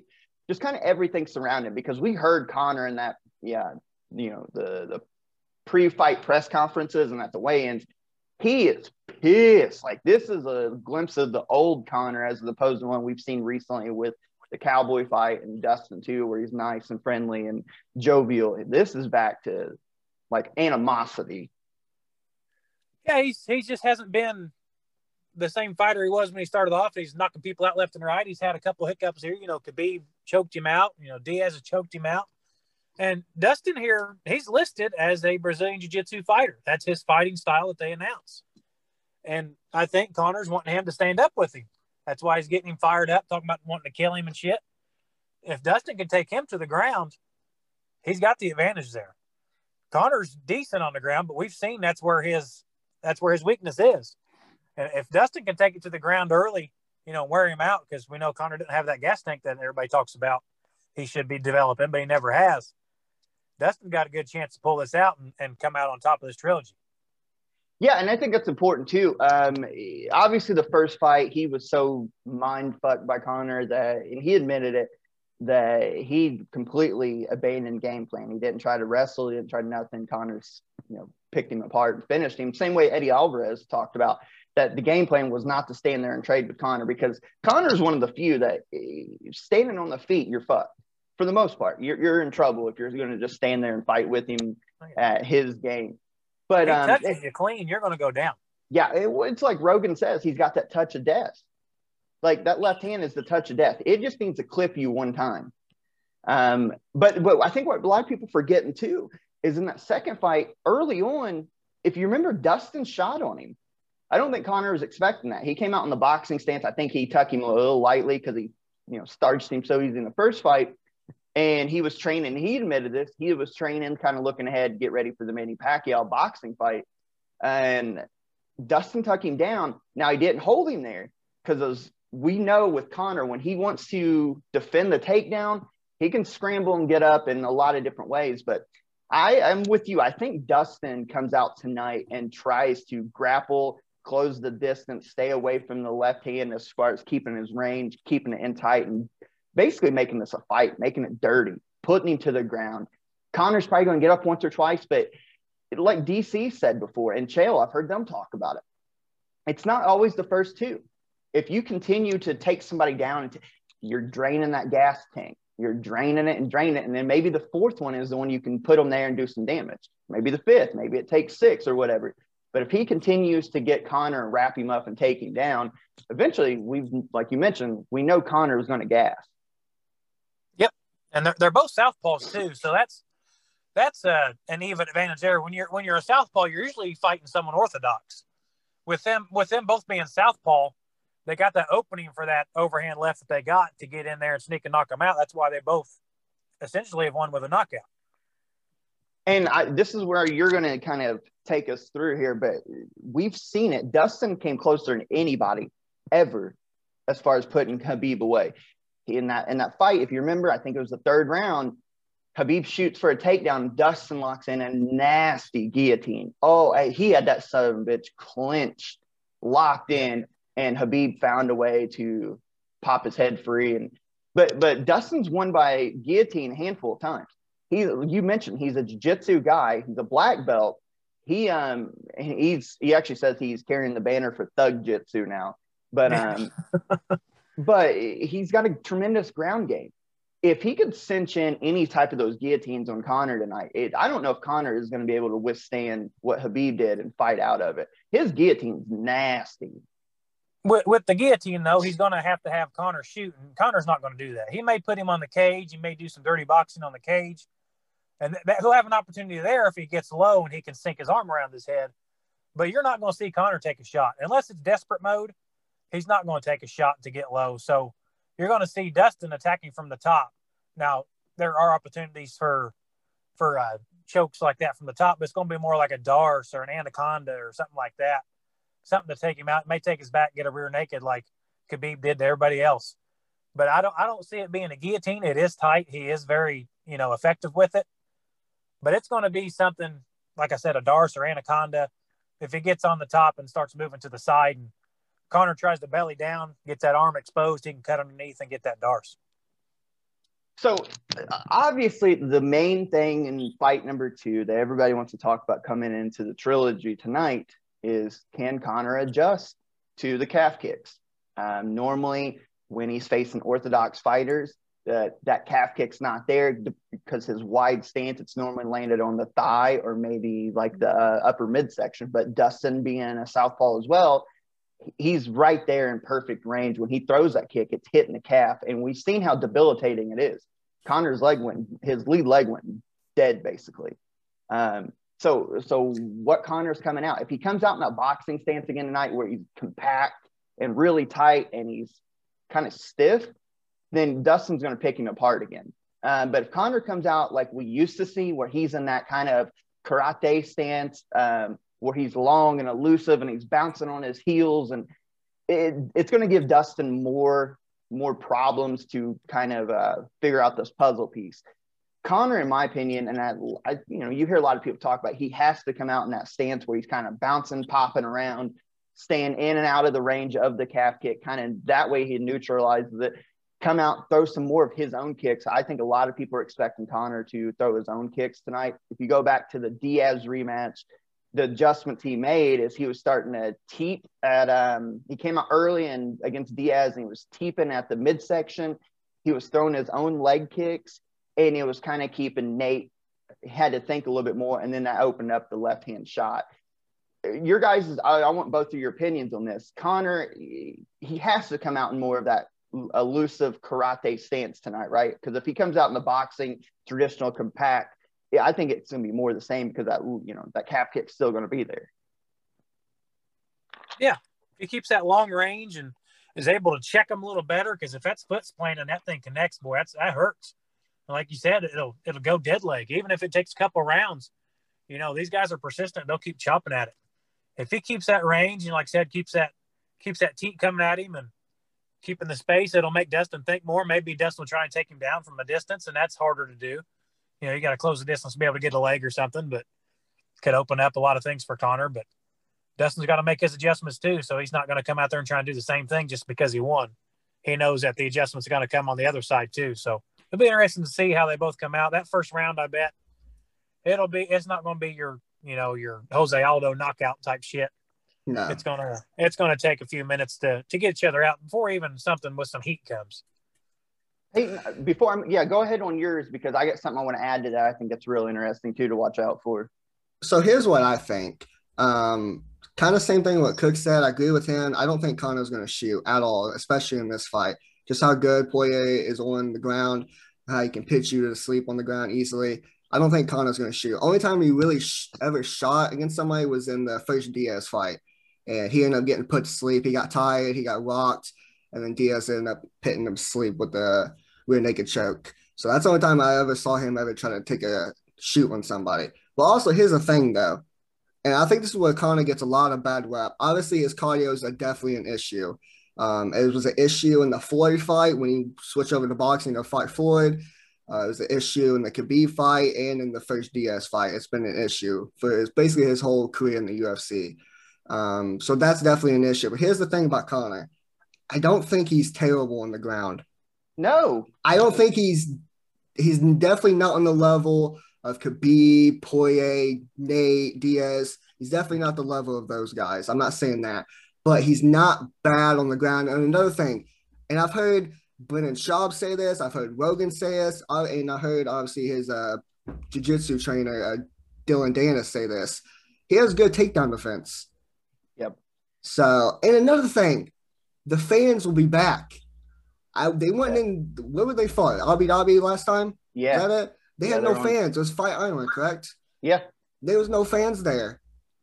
Conor performs best when there's fans, when the Irish are going wild, cheering ole, ole, ole, ole, doing Conor gimmicks and stuff well, like we, that. We the already, fans will be there. We, we already see it in uh, the pre-fight press conferences and yeah. at the weigh-ins last night when they have the fans in the building they're going nuts and they're booing Dustin. And Dustin has uh, openly admitted it. He's talked about it all week and talked about it before. He hates this process. He loves fighting on Fight Island when all that noise is gone. He hates people booing him, throwing beer at him, saying shit to him, etc., etc. And Conor thrives on it more than any fighter I've ever seen in any combat sport. He needs that energy.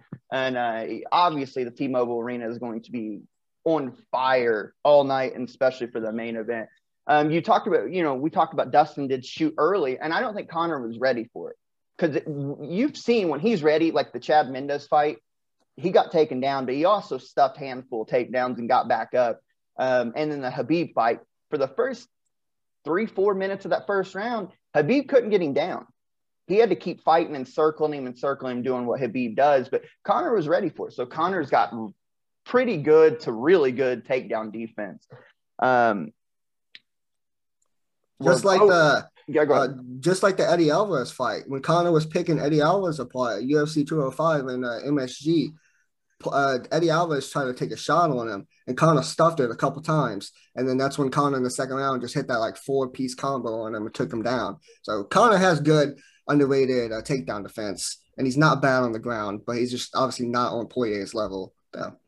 Yeah, Dustin that second fight, Tyler made a great adjustment too because he lured in Conor um, to overextend on the left hand a couple times. And when he did, Dustin, you even seen that one time Dustin pointed at him, he's like, ah, I got you. And Dustin's talked about it. He baited Conor into overthrowing that left hand and extending because he likes to sometimes if you're too far out of range, he'll overextend with the left. And then if he misses, he'll come back up with that like looping right under or uppercut. But Dustin baited him and throwing that long left hand and caught him with a check hook, right hook and uh, he, he, popped him a couple times. So it'd be curious to see if that. But what I was going to say though is Conor is Conor is a great um, counter attacker. He needs you to come forward so he can start picking you apart. I'm curious to see because in he goes forward towards Dustin on the second fight, but I'm curious to see tonight if he doesn't try to bait Dustin a little bit in. Maybe he's not as aggressive coming out. He's kind of staying at range kicking him, you know, throwing those teeps at his midsection. And Dustin gets pissed because Conor said all the shit about his wife and everything. And as soon as Dustin starts coming forward, Conor will be able to pick him apart like he does better than anybody else. I'm curious if Conor doesn't try to lay back a little bit and see if that works. It could be. It's gonna be. It's gonna be interesting. We could. We could see all kinds of shit tonight. It's. We could see a knockout in the first three minutes. I mean, it's it's, it's unpredictable as far as what's going to go on because typically you can you can kind of piece this stuff together. But this one's this one's pretty interesting on how it's going to play out. It's kind of hard to to put it together. I got I got a little bit of a an opinion on how it'll finish, but you guys might not like that.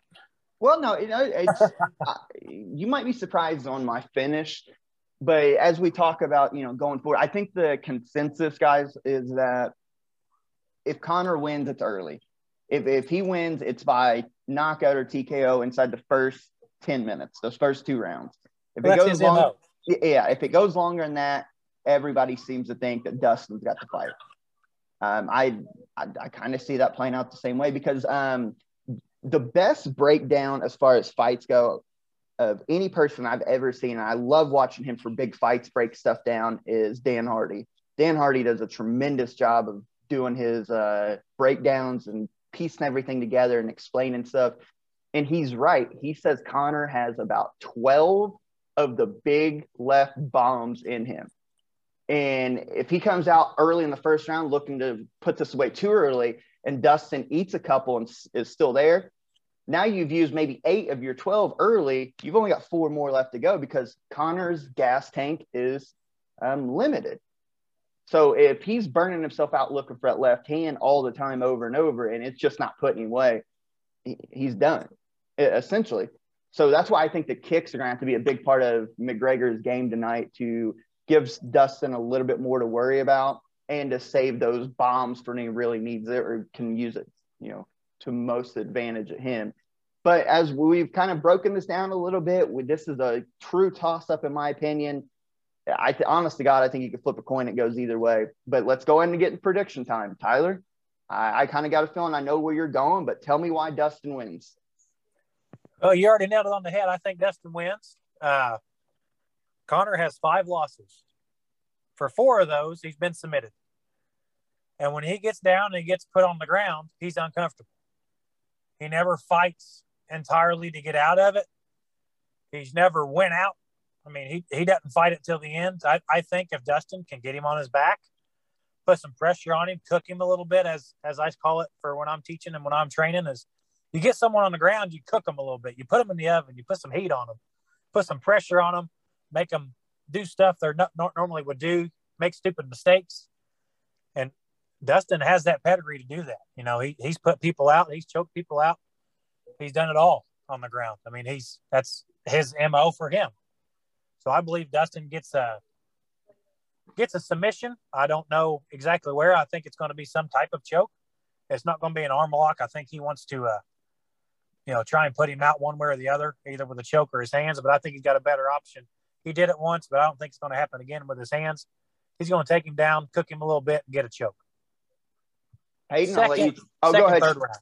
Okay. Okay. Um, Peyton. Here's the thing: in the Chad Mendes fight um, for the interim featherweight title, um, Conor, well, Chad Mendes had him down. Was ground and pound him for like a long majority of the five. It went five rounds, um, and then Conor ended up getting up out of it, uh, out of the ground, and ended up finishing Mendes with like 12 seconds to go, or something like that, in round five to win the interim title.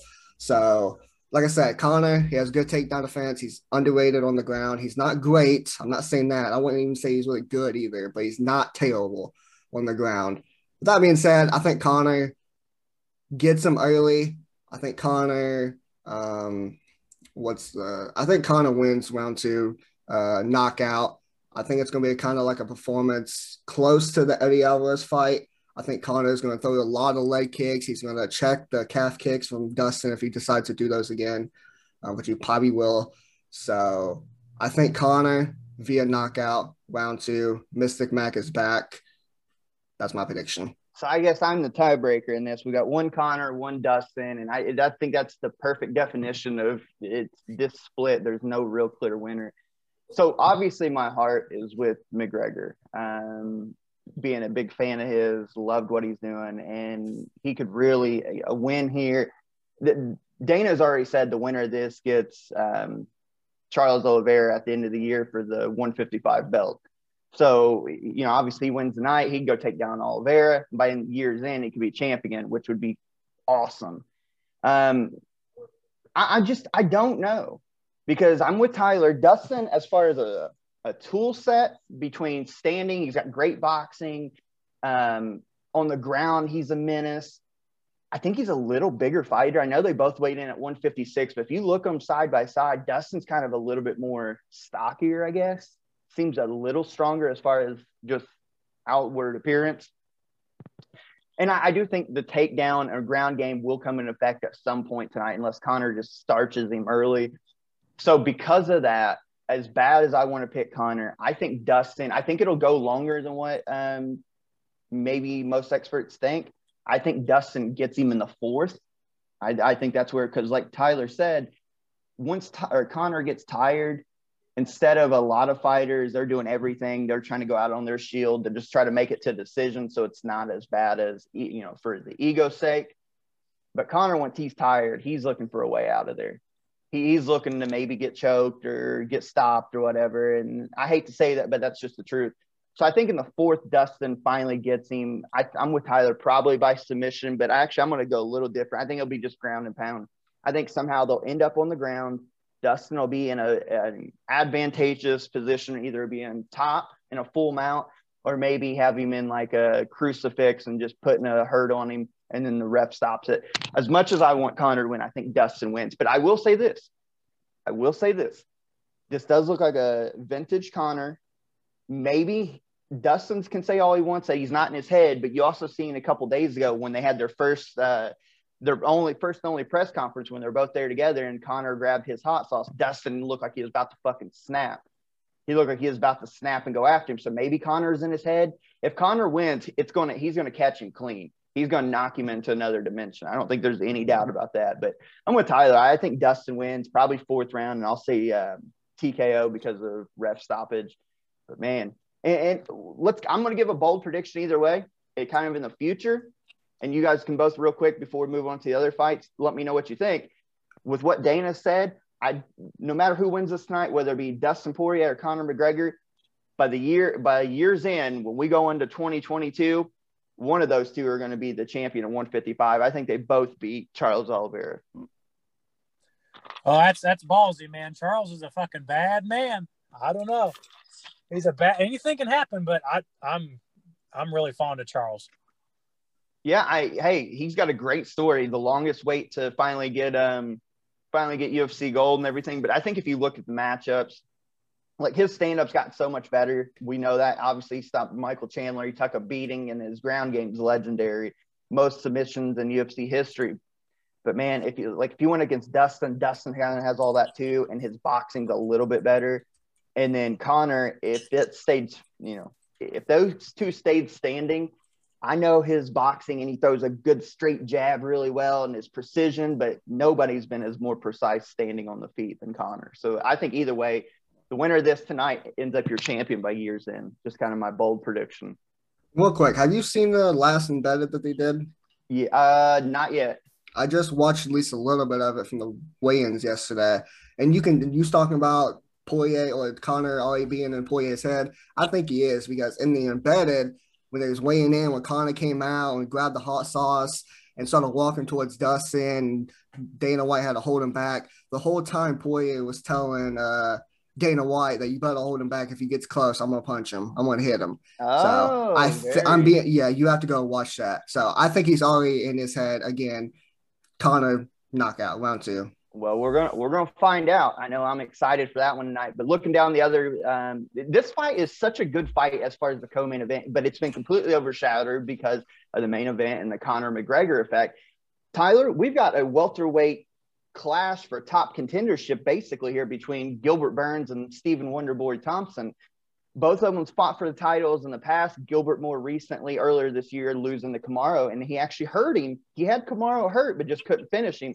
We know what Gilbert can do on the ground. He's getting better at the striking, even though it's still kind of elementary. And we know Stephen Thompson is one of the most elusive fighters in the world with his legit karate stance. Um, yeah, Tyler picks on that. They got Gilbert as the underdog on this on the line, but I like Gilbert, man. He's a savage. He's he's got it all together. Thompson Thompson can put you out at any point in time, but Gilbert gets his hands on you, boy, he's gonna break something. Yeah, yeah. I, I'm with you on that. I think if it goes to the ground, Gilbert is gonna you know break something or tap him. But I think Thompson's stand up and the way he's so elusive, Gilbert's going to take it's going to take him a little while to figure everything out and the angles that it's coming from. You hear Jorge Masvidal all talk about fighting Wonder Boy and how you think that he's going to throw he could throw the same punch twice, but they come completely different and look different at the same time. I think Stephen's going to keep him just guessing and basically outpointing him. He's not going to stop him. I think this goes to the decision. Wonder Boy wins, sets up a matchup down the road either later this year against Leon Edwards. Then the winner of that becomes the new challenger at one or, uh, at uh, the welterweight. Just kind of my opinion. I agree with Cook. I think Gilbert Burns is going to win. 42% of his wins has come from submission. So I think if he gets to the ground, he's going to hurt him, and he's going to, he's going to submit him. I'll say uh, Gilbert wins uh, round three by submission. Real quick, the heavyweight clash between Tai Tuivasa and Greg Hardy. That can't go out of the first round, can it? Somebody's getting knocked cold. Hell no. night, night, cowboy. You're going down, Hardy. Yeah, I I think the yeah I think the Islander is going to put Hardy down, even though Hardy's a big badass. The women's fight it wouldn't do us justice. Um, I'm sure that's going to be a good one. Really don't know a whole lot about either the either the women. Hopefully it's a good fight. Don't really have a prediction anyway. And then the the leadoff fight of the main card, Sean O'Malley, a rising superstar in the bantamweight. Um, he, he's taken a page out of the Conor McGregor playbook. He's got the it factor everybody talks about fighting an unknown, and Chris Moutinho literally came off the regional circuit, just quit his full time job, I think as a painter back in June. Sean O'Malley's a massive favorite in this, but this could be an interesting one if you know you just don't know nothing about this Moutinho guy. He's nine and four, but all signs point to Sean O'Malley basically getting a tune-up fight here and just running through him and getting another impressive um, viral knockout. Yep, too easy of a pick, Sean O'Malley. A Sean, baby, sweep it. So, and that's your main card. Um, it kicks everything kicks off tonight, UFC 264 from the T-Mobile Arena. At the main card starts at 10 o'clock tonight. Cannot wait for the trilogy. The main or the co-main event's going to be fireworks. The heavyweight clash we predicted it's not going out the first round. You got to see Sugar Sean. This is a massive card tonight. Make sure you guys are tuning in. If you don't, um, I don't know what to tell you because it's going to be fireworks. I promise you. But before we get out of here and in today's show, Tyler, you got anything you want to say, kind of plug or anything before we get out of here? Yes, jiu-jitsu. If you don't know what it is, watch Ryan Hall on the prelims. He is going to break this dude's fucking knee. It's crazy. The guy he's competing against is 10 and 0. He's a jiu-jitsu fighter too, but Ryan Hall is a great American grappler for jiu-jitsu. Check him out. Watch him. He's going to fuck this dude up.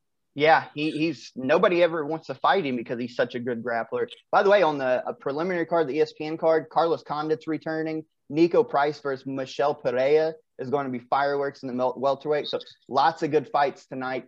Tyler, again, my guy, I'm so happy. It's been a while since we've talked, actually, but I'm glad you're able to hop on the show. Um, hopefully, we can get you back here talking all other sports, not just fighting, kind of your world of jiu-jitsu, everything that's going on. By the way, guys, if you're around the area or if you're coming to Indiana at some point, make sure you come visit Tyler and let him fucking stretch you a little bit because he's now uh, um, doing his own training and stuff in jujitsu. Tyler, real quick, give that a plug where everybody can find you if they're around the area. Well, I've, I've traveled around a couple different places. I'm, my main home is uh, Carlson Gracie Jiu Jitsu in Indianapolis. My secondary place, I just now went to this one. It's uh, the Grizz Cave in Franklin, Indiana. It's ran by a couple really good dudes. Uh, headbangers, kickboxing up in Washington Street in Indianapolis. I'm gonna start teaching there a little bit too. If you go anywhere in the state of Indiana, I can point you in the right direction. It don't have to be with me. There's a lot of good practitioners in the state. In the Midwest, I can find you places too. You know, affiliates of, of the team that I'm on. So if you ever want to get into this, please feel free to reach out. You know, I can do privates. I can teach you anywhere you send you anywhere you want to go. So please feel free yeah, um, I wouldn't send you guys anywhere else. He's been doing this for a long time. Like we said, he's damn near a black belt right now, so you're going to get great training. But for that, wrapping up episode number three of Sports Talk with JB. For Tyler Cook, Peyton Burton, I'm Josh Burton. Thanks for listening. We'll catch you guys next episode with the reviews. We'll have champions from the European competitions.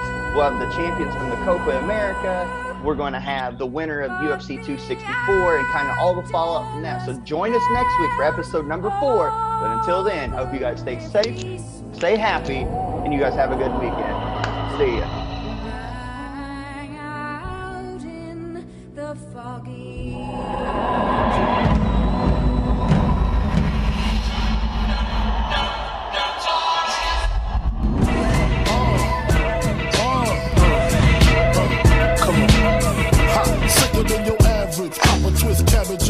think don't think shit stink pink gators. My Detroit players, Tim's for my hooligans in Brooklyn. Dead right, if they head right, Biggie there, and night. Papa been smooth since days of Underoos. Never lose, never choose to. Bruce Cruz who? Do something to us. Talk go through us. Girls want to us, wanna do us, screw us, who us? Yeah, Papa and Pump.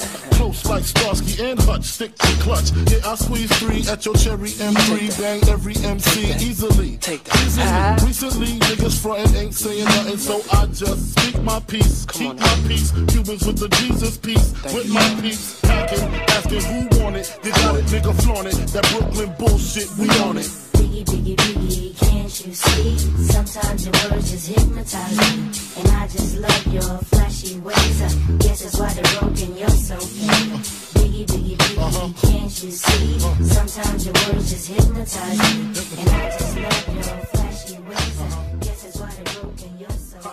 Put hoes in NY onto DKNY. Miami, DC, prefer Versace. Who the fuck is that guy? Who the fuck is that?